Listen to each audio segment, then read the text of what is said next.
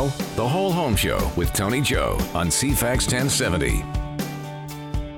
Hi there, everyone. Welcome to another episode of The Whole Home Show. I'm Tony Joe, your host here every week, bringing you tips, education, and updates on home related matters.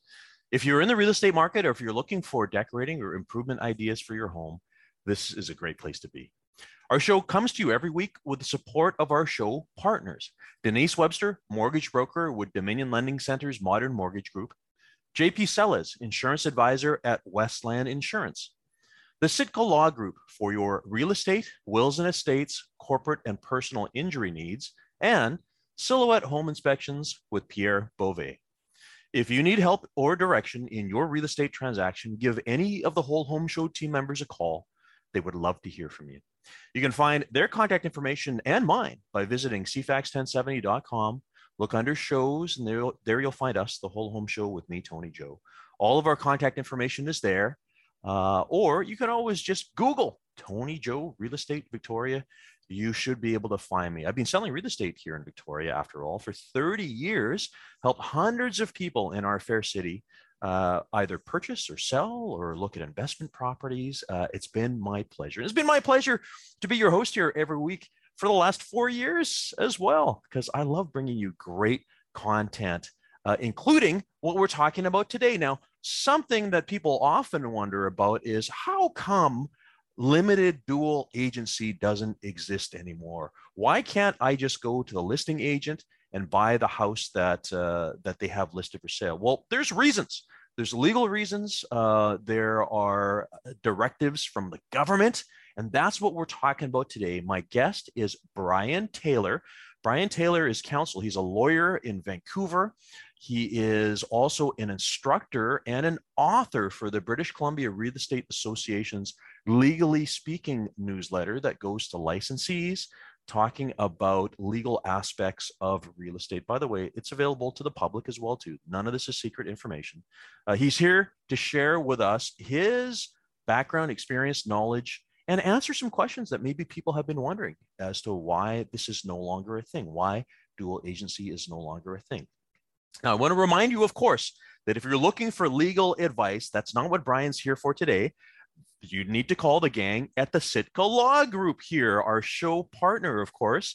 Uh, and of course, if you've ever got questions or are thinking of needing some legal help with your real estate transaction or wills and estates, corporate personal injury needs, call Gurpreet uh, and the team at the Sitco Law Group. Uh, we always start our conversations, our show, with things that are going on out there right now. And I've got a couple things that I want to bring up to you, things of value, I hope, that will help you in your uh, real estate situation, depending on where you're at right now. Uh, I want to give you guys a horror story. Horror story. Sometimes that happens, you know. It's not always grand and pretty out there in the real estate world. You might think, yeah, you know, the real estate market is busy. Realtors are just loving it. Things are so easy. Well, let me tell you a story, ladies and gentlemen. Uh, we have clients that moved from Victoria uh, up island. And, uh, you know, we managed to get a great price for their home. They managed to secure a fantastic property uh, further up island, fits all their needs, ticked off all their boxes. This is a dream situation. This is what we're always looking for, even in, or especially in, a crazy and nutty market like we're dealing with right now. Everything's going fine. Packing is happening. Everyone's happy, happy. But then moving day came. And the movers did not show up. They were confirmed for nine o'clock to pull into the driveway and have things happen. And uh, our client called the moving company, I think around 11 and 12, saying, uh, Did you forget about us? What's going on? No answer. It was quite the struggle and finally got word back from the moving company oh yeah uh, one of the guys is not feeling well maybe he has covid so we had to cancel your move okay ladies and gentlemen is that not the biggest nightmare you could ever have. And I'm sorry for doing this to you. You might be losing sleep tonight as you think about this. Can you imagine? You got everything lined up. You got your money for your house. You've uh, paid for the other house. All you got to do is move from point A to point B, but the movers don't show up. Now, these folks here, these are not young uh, clients. They're, it's not like they can call up their pals and rent the U-Haul and buy pizza and beer. Everything's fine. You know, uh, no, there was not a lot of help or assistance Uh, by the way, as to the moving company, I, I, it's not my place here to to name names uh, uh, or any of that kind of thing. I will tell you, it was not one of the reputable local firms. You would never have that kind of situation, I would think, uh, with many of the people that we've worked with locally here. You know, reputation is a very important thing. Uh, this company here apparently didn't really care. Uh, and we've heard stories since that there have been other examples as well too. I, I just want to say, ladies and gentlemen, um, it's really important that you get a recommendation or a referral from somebody who has used a moving company, any service for that matter, you know, uh, uh, a landscaper, a painter, a carpenter, get testimonials, get a referral from somebody who's actually dealt with them before uh, and make sure that uh, you know these people have a proven track record. This moving company, by the way, did not. Uh, I asked our client the other day, like, how did you find them? And she said, well, I just Googled online and I and I found them. Sometimes it's not good to go uh, to rely on a Google search for something so crucial because they didn't even call to cancel. They did not even uh, offer solution. They were just like, ah, well, you know, too bad. See you later um, the folks did manage to rent a uh, a, a, truck, um, but it it was days of of uh, it's not good, folks. It's just not good. So um, what am I getting at here? Recommendations, referrals. Always go with a with a reputable company uh, because you don't want that happening. You know, it it really everything else is going just fine, and it, it, it takes something like this to spoil the already stressful environment of moving from point A to point B. Recommendations and referrals and testimonials so important. That's also true, by the way, if you're choosing a realtor. You know, look for uh, look for ratings. You know, there's rating systems out there. Lots of great people out there. Uh, I know sometimes it's hard to make that decision because you meet so many great people, um, but just ask for recommendations, testimonials. Uh, I have I ask my clients very often, can somebody give you a call and ask you how uh, how we did? Because I think it's important that a um, uh, it keeps us online to make sure that we're doing the right things for our clients so that we can ask that question of them it's it's really really important. Uh, the other thing, uh, folks, I want to talk about is you know we're in this market right now, multiple offers, bidding wars. It's been like this for a while, right? We're really getting used to it at this point. Happens every once in a while when offers don't come together on the offer day or an offer was accepted and then it falls apart for whatever reason. You know maybe there was a condition maybe uh, who knows and the property remains on the market. I've heard a lot recently including from some of our clients where they say oh the place is still available. That's great. Let's make an offer now $150000 below their list price. I got to tell you guys it does not work that way just because the property remains available doesn't mean all of a sudden it's on sale. We're still in a busy market. We're still in a place where there's no inventory. And not only that, but you think about it from the mindset of the seller. The seller has put their house in the market. They've probably had 40, 50, 80, I don't know, a whole ton of showings. Just because the offer didn't come together on the fifth day, they're not thinking that they're desperate because at this point, they're still thinking they've got a hot property. They look at the news, they know there's no inventory, and they stand their ground. So, on one hand, maybe it's an opportunity because you're no longer competing. There might not be five or 10 other parties, and it might not be driving the price up $100,000. So, that's good news for you as a buyer. But the bad news is, it doesn't mean, like I said, you're going to get it for $150,000 less. If anything, the attitude might be, oh my goodness, I might be able to actually get this place for the listed price. And I might be able to put conditions on it, like subject to inspection or subject to financing or things like that. It's really a mindset. Take the lead of your agent, your representative, uh, who will direct you and give you best advice.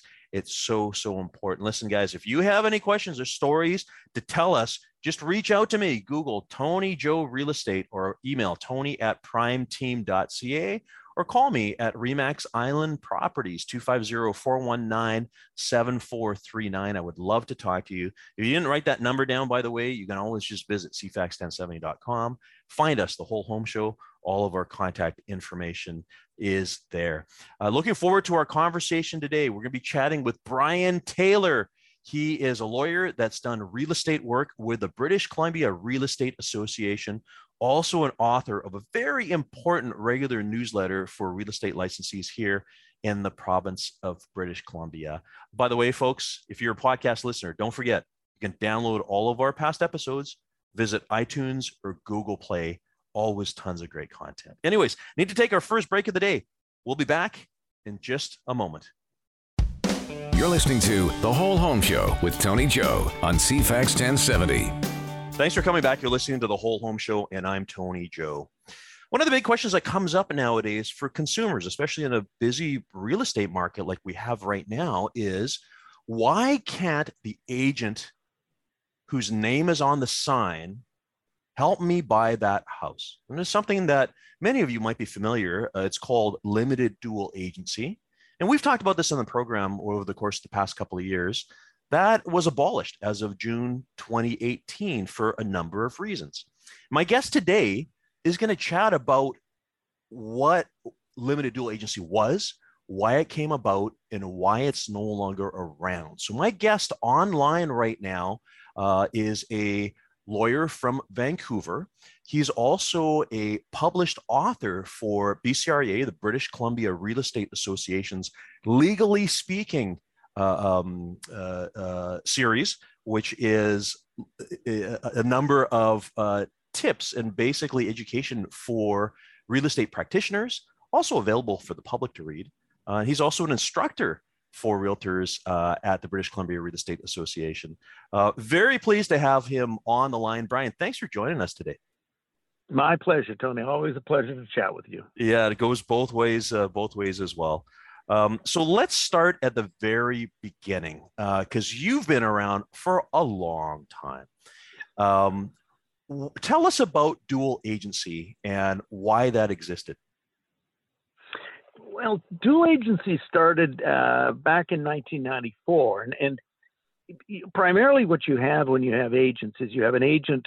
The optimum situation, in my mind, is you have one agent representing the seller, one agent representing the buyer.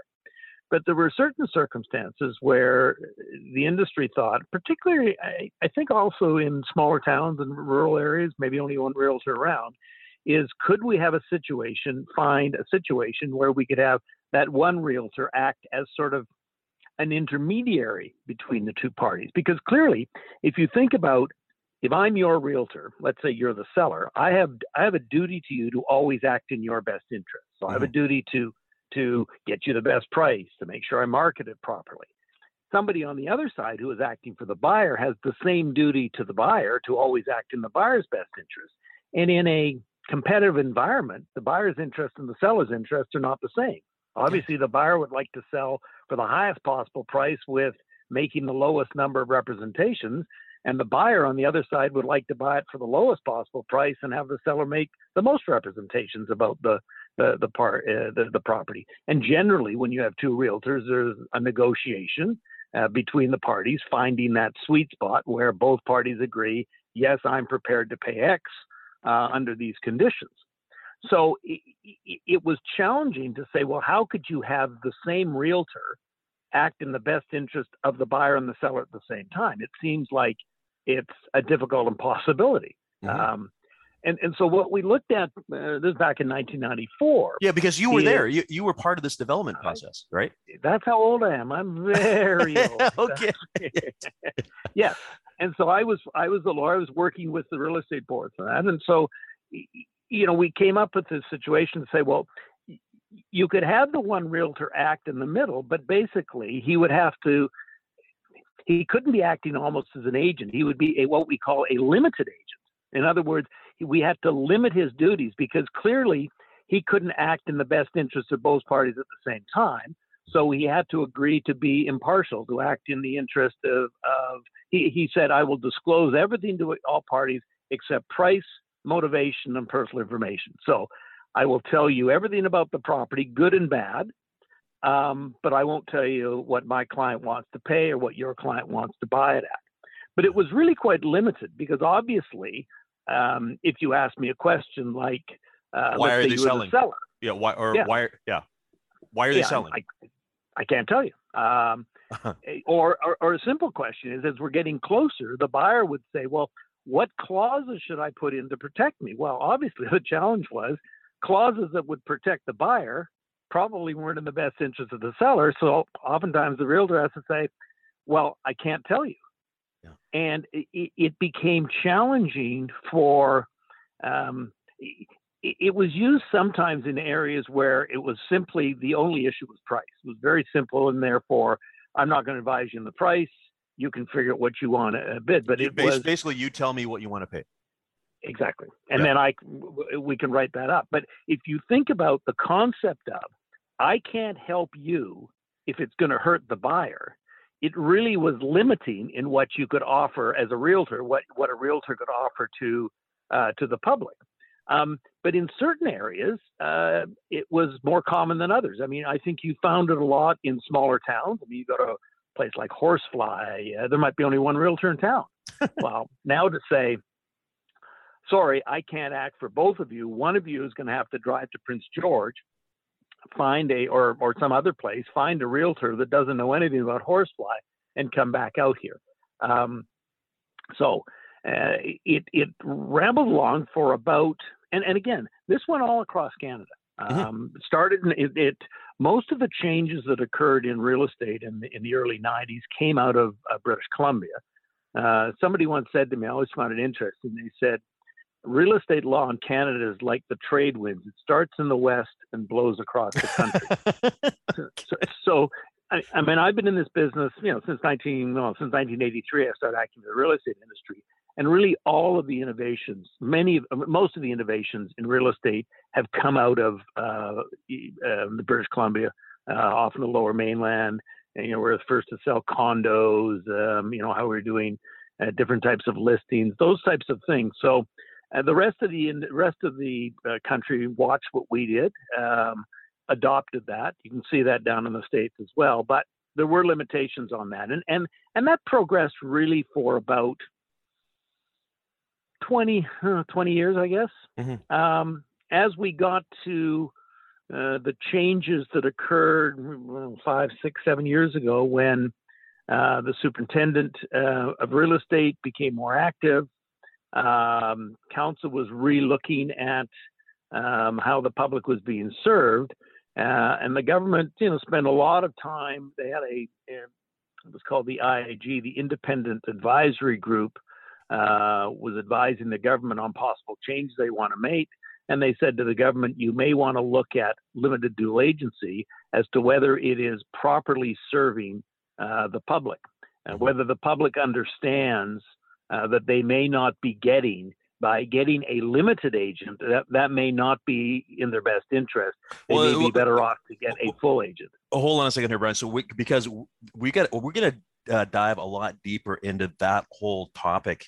We're gonna do that after the break here. But before we do, I just want to uh, let the listeners know if you're wondering about who is the superintendent of real estate, you know, what is the real estate council? Well, those are the governing uh, bodies of real estate as is practiced in British Columbia. They are the organizations that have the power to give a real estate license and also to take a real estate license away. Um, by the way, the Real Estate Council um, is now under the purview of the British Columbia Financial Service Services uh, Authority, uh, of which I had the CEO interviewed uh, was last month or the month before. You may have listened to that episode. So I, I- guess what I'm trying to say here is that uh, real estate is a regulated industry. Just in case you're wondering, you know, when you're out there buying or selling, yes, the government is overseeing things, and yes, the government intervene, intervenes. That's the reason why we're having this conversation today, right, Brian?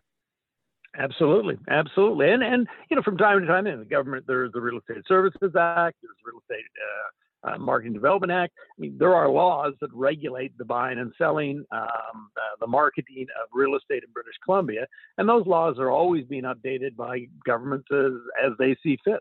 Mhm. Okay, so again, just before we stop off uh, for our for, for our next break here, um, we were talking about limited dual agency, Yeah. and again, answering that question that consumers have, which is why, you know, why can't I just go to the listing agent directly? And I should answer the question right now. You can, ladies and gentlemen, it is possible.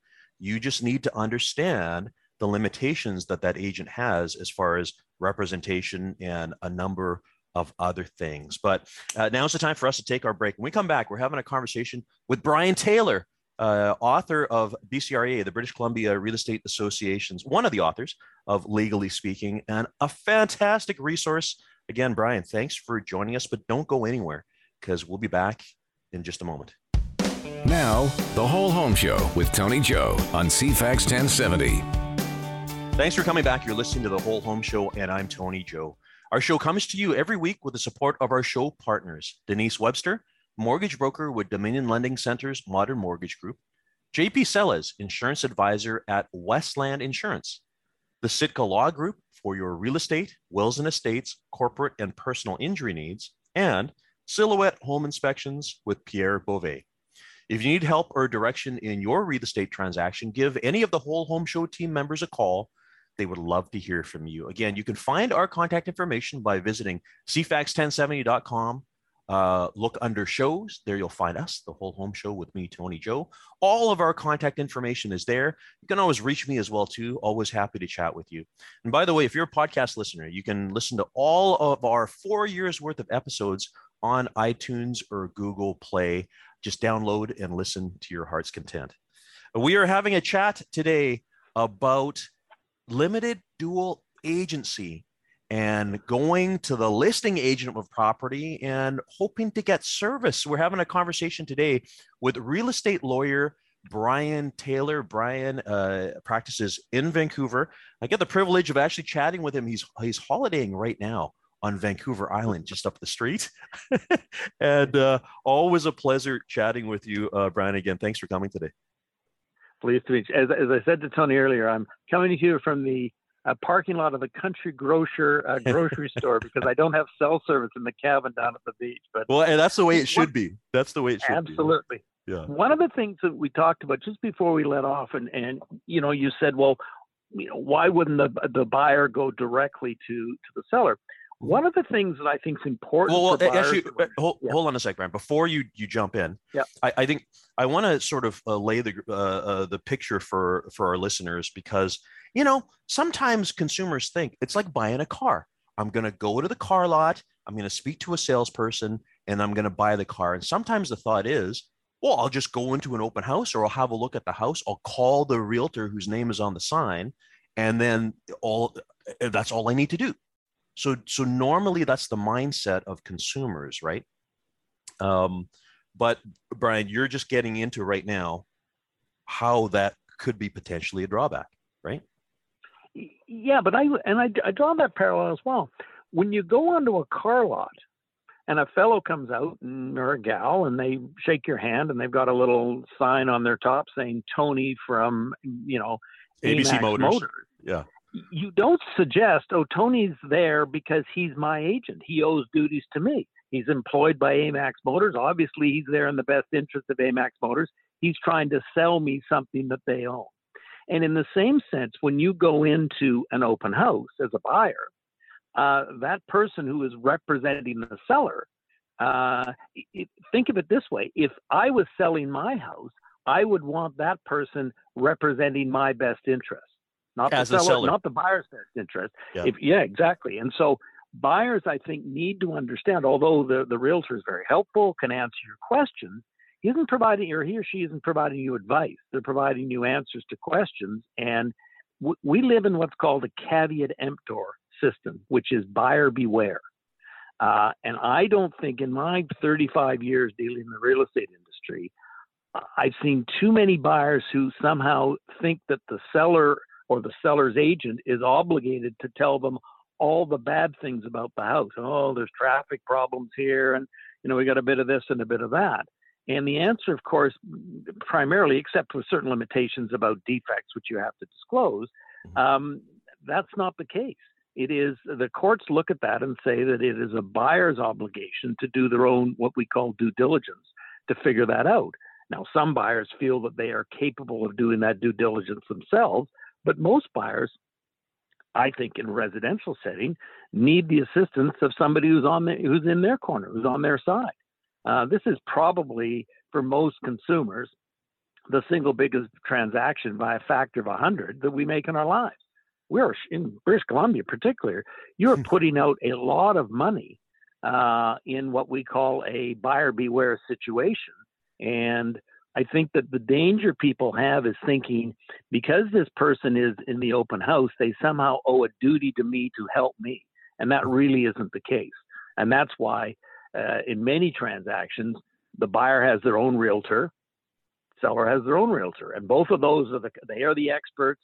Uh, they know what they're supposed to be doing. They are helping their client navigate the waters of this transaction as best they can, trying to come to, as I said earlier, that midpoint where uh, there has been full disclosure. People understand the good and the bad about the property. Uh, the buyer's prepared to pay X, the seller's prepared to accept X, uh, and we have a deal.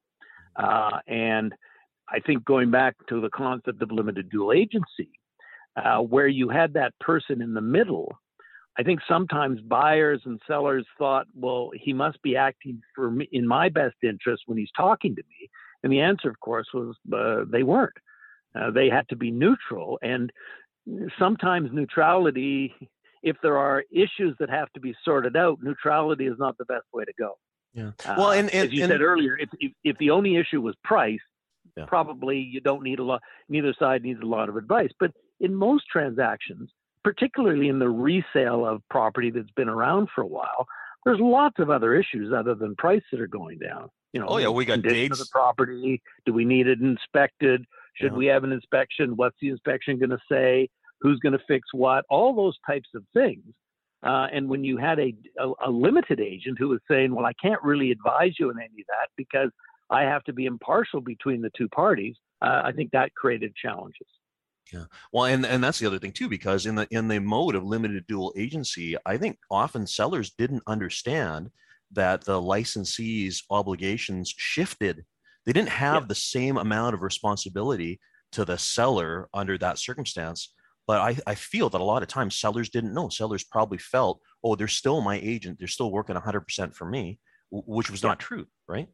No, I, I, I, agree. I think that the uh, that there was still the feeling of well, um, when, when I'm talking to him, he must or he or she must be giving, you know, telling me everything. And, and uh, you know, it was important for realtors to make sure that people understood uh, that that wasn't the case.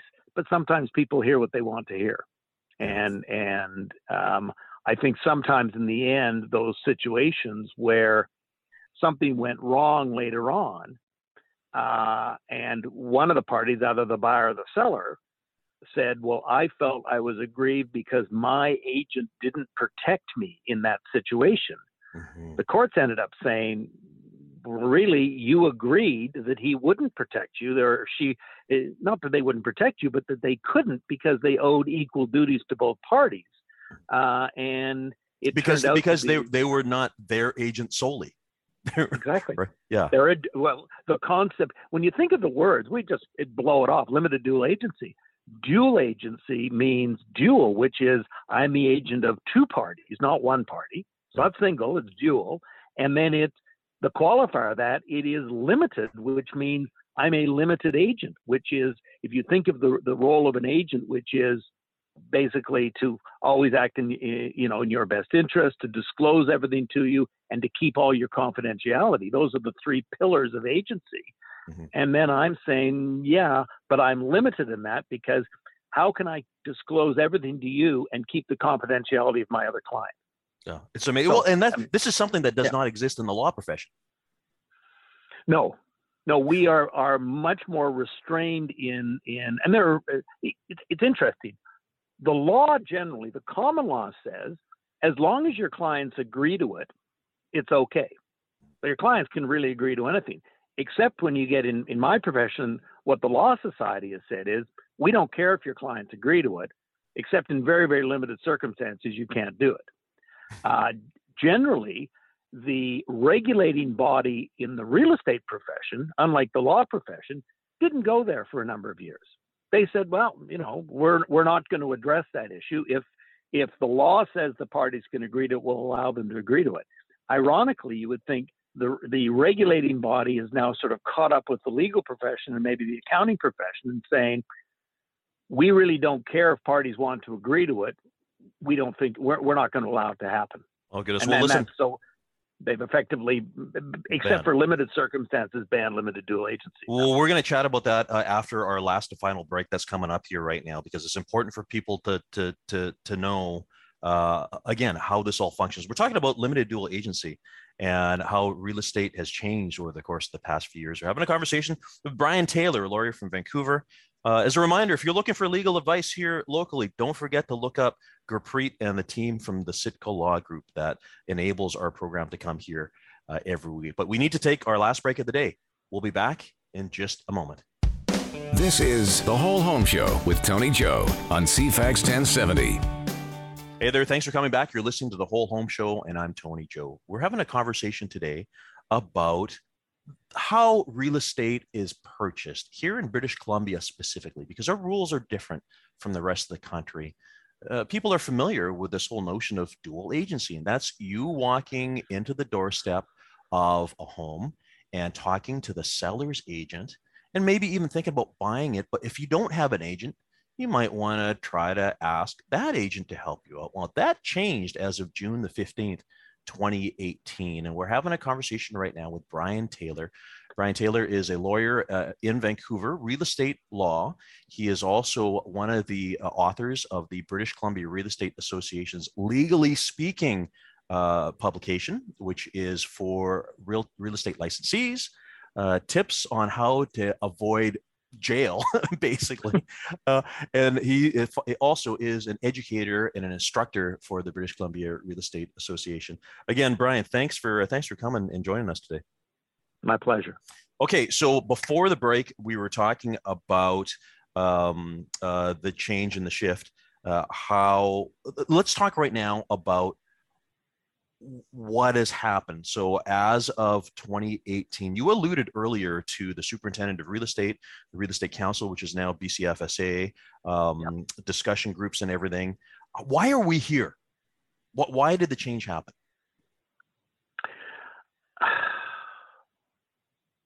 I, I, I think I can't speak for government, but I think as a policy directive, government feels they're not going to mandate it, but they feel that the best place for buyers and sellers to be is each with their own realtor. They feel that they are, I think the government feels for consumers in a residential setting, this is the largest transaction they will do. There are legal complications and implications out of a caveat emptor. And I think if you drill down and ask them, they would say we would feel most comfortable if the buyer and the seller each had their own representatives. Uh, then it would be a level playing field. They'd each have, you know, proper um, expert advice to, to do that. And I think that they just felt that in a situation that it, it was possible that the public didn't really appreciate how limited they were getting in a limited dual agency situation. Mhm. And now Okay. the other question would be, well, why couldn't we just make sure we advise the public properly and have and that? And I think they their their feeling was, look, this has been doing it for 20 years. Uh, we're still hearing anecdotally that the public seem to feel that that uh, they are getting more representation than they actually are, and so I think they just made the step to say, um, there's lots of realtors, lots of good realtors out there. Uh, buyers and sellers can get their own, and then we'll, you know, uh, then everybody will be happier. Well, I'll, I'll, tell you this. I, when I was the president of the real estate board, I remember going through stories of the professional standards or the, the complaints committee. And it occurred to me that a lot of them, maybe most of them, had to do with a consumer being in this position where they went to the listing agent directly uh, and they entered into this limited dual agency agreement. And throughout the entire time, they thought they, they were getting representation by that person without understanding, as you said before the break, that that the agent was not their sole agent. So they went through this process um, misled into what they were getting into, and that's you know it's usually the buyer that complains, right? Well, and and the irony also in that is that it is hard in in a lot of those uh, complaint situations. I'm sure the listing agent said, "I was telling them that I wasn't his agent. But they just wouldn't listen or they didn't want or didn't or didn't hear that. And so in many ways, limited dual agency sometimes became a bit of a trap also for realtors in the sense that the uh, they have duties to disclose to make sure all the parties to to the transaction know who they represent, or mm. in this case, represented both. And if that isn't clear, it always comes back to, in many ways, to bite the realtor. Oh well, um, well, well, hold on a second. The realtors aren't all innocent because because there's been there were there's been a lot of cases where that listing yeah. agent says, "Oh, hey, Mr. Buyer, don't call your agent. Come to me directly because I'll save you money." You know, the the challenge for realtors was to make sure that they explained, uh, and and sometimes in human nature, you think when we're talking to our spouses, lots of times we think we explain things better than we do when we kind of hope that they're not going to ask too many too many questions and Yes. Have you ever had that, Tony, where you say to your wife, "I thought I, I thought I told you I was never, says, never." No, I didn't. I didn't hear exactly. I didn't hear that at all. And so, and that, of course, in in the sense, what I always would say to realtors, at the end of the day, it's not your job. It's your job to make sure the client understood. And it's sometimes people say, "Well, I told them once and they didn't get it," and I would think that those are the ones that would come back to bite realtors because I think council would generally look at that and say, "You've got to. It's your job to make sure your client uh, understands." Here's a good example. I'm a, uh, a listing agent. You come into my uh, open house and you say, "I'm thinking of buying this this house," and I say, "Tony, I want you to understand I'm the listing agent. I act for the seller. I can't give you any advice. Do you mm-hmm. understand that? You say, absolutely. Next question out of your mind What do you think I should offer? Yeah. Well, the, the answer is you didn't get it, Tony. Yeah. My job is I got to tell you again. I might have to tell you 10 times. And that's the challenge I think that people have is, is that they hear these things. Buyers hear the, the, the realtor saying, I don't act for you. I can't give you any advice. But by their actions, it's clear they didn't understand that. Because I mean, sure, you as a listing agent have had that often when you have a, a, a buyer coming in and asking, "What do you think I should offer for this?" And you're thinking, you really need to understand. I I can't tell you. Well, it's listed for four hundred eighty thousand, but I think you should offer four hundred thousand. Well, I'm sure your seller would not be pretty eh, eh, would be upset with that. So it's clear that oftentimes the public doesn't really understand what what the role of that person is. That that it's up to the realtor to explain. Uh, and um, at the end of the day, it's a lot easier if you have your own realtor. Yeah, they, they well, can they they can help you get get through that. Yeah, and and and again, we can't most definitely cannot blame consumers because really at the end of the day, all they want is to buy the house. Absolutely. And and in some ways, we put up this barrier with agency and sometimes consumers they're they're like you know why do we have to go through all this? We just want to buy the house. But at the end of the day uh, this is agency has all been devised to protect the best interest of consumers right? Absolutely absolutely. The the the the, the if it wasn't so complicated i mean the the you know you to go to a lawyer that but you or or to to a realtor but there this is a complicated process. It's not like going to Canadian Tire and buying lawn furniture, where the price is, where the price is the price. And even if the lawn furniture doesn't turn out to be that good, it was only twenty bucks for a chair. It's not the end of the world. We're talking about your life savings. We're talking about an enormous amount of money that you're going to put out in a reasonably complicated. There's lots of moving parts in a real estate transaction. You know, you buy a property and it turns out there was, you know, there's some contamination on it. Who's should that have been disclosed? Shouldn't have been disclosed? Who's liable for that? Um, I now own this place. All sorts of things uh, can go uh, can go wrong, and I think that the you know the role of the, the view of the government was when we go back to limited dual agency that they just didn't feel comfortable with one realtor in the middle acting as kind of what we will call a facilitator, uh, basically the agent to no one um, or, or their duties were so limited. Yeah. Uh, just so our so as our listeners know, I mean, just to, to, to recap here, limited dual agency is no longer a possibility. It's basically being abolished, except in market yeah. areas where finding another agent is what they call impracticable, right? Yes, and so you're really thinking in a small market horsefly. Um, you know, places where it is. Is there actually a place called Horsefly? You've mentioned there that twice now. called Horse, Horsefly, BC. okay. There's Yahk, BC. There's yeah. There's lots of interesting spots, and yeah. they all have real estate. Yeah. Uh, and in some places, there's only one realtor.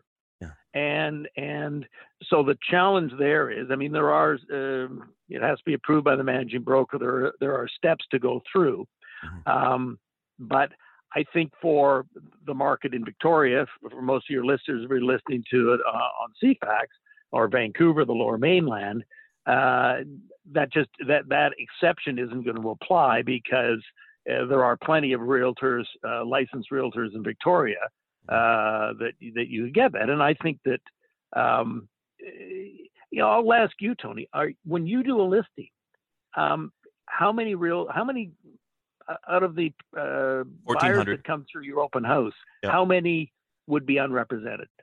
Oh, rare. It's, it's very rare. Um, yeah. You know, I, I might get two or three requests for viewings. We still need to go through a process, though, you know, because we need to vet people to make sure they're an actual legitimate buyer. Most of the yeah. time, most of the time today, they're represented. Yes. Yeah. yeah. And, and, and, and, and ironically, would you agree that probably makes your job a little easier? Yes. Yeah, because it's the, clear. The, immediate it, thought is the immediate thought sellers would say, "Oh, it's you want to have somebody on the other side that doesn't know what they're doing." And I think the answer from the professionals would be, "No, you don't. It, it's a lot easier to have a professional on the other side. He or she knows what's going on. These are the issues we got to resolve. The rest of the stuff doesn't matter. Let's get down to the brass tacks." And, and and see if we can make a deal that satisfies both the buyer and the seller, which is really the role of whether they're two lawyers acting together or they're two realtors acting together. The role of the professional is to cut through the legal stuff to protect both parties and have both parties reach an agreement which they are satisfied with. And that uh, uh, that and that is, and that's best done when both parties have their own independent representation. Absolutely, I I, I could not agree more with you. I, and and I think that that is um, probably the view of the government as to why they said we would much rather have two realtors involved than one realtor. So, except in very, very limited exceptions, uh, we're not uh, we're not going to permit limited dual agency. Well, hey, listen, we got to wrap up our episode here, but I, I got to say one thing: I haven't identified yet a market area where the exemption exists. I mean, maybe I got to look up horsefly, but but really, in actuality, there's no place in BC where you can limited dual agency anymore one of the challenges is there is, and I, I really have not kept up with the debate, but there has been debate over the word impracticable. Okay. Well, what does hey, impracticable? Listen, listen, is it Brian. impracticable? Yeah. I guess you could fly a realtor in from Victoria. You know, exactly. uh, so I think that that you know, and, and a lot of realtors are nervous, saying, "Well, I don't want to go ahead and and be a limited dual agent if somehow that violates the rule because we're not sure what that is. So yeah. uh, there is, I will leave it at that. There's an ongoing debate between the, the superintendent, the council, uh, and and organized real estate as to exactly how this is supposed okay. to work. But hopefully, uh, minds will get together and we will sort that as we go forward. Fantastic. But that's Brian, not an issue. I don't think that's an issue in Victoria right now. No, not at all. Not at all. Brian, always a pleasure. I enjoy every moment I spend with you. And you are a wealth of knowledge, and you know, knowing your back history and um, uh, everything, uh, always a great resource. Thanks for joining us today. Always a pleasure to talk to you, Tony. Yeah, and to the rest of our listeners, we'll be here for you this time next week.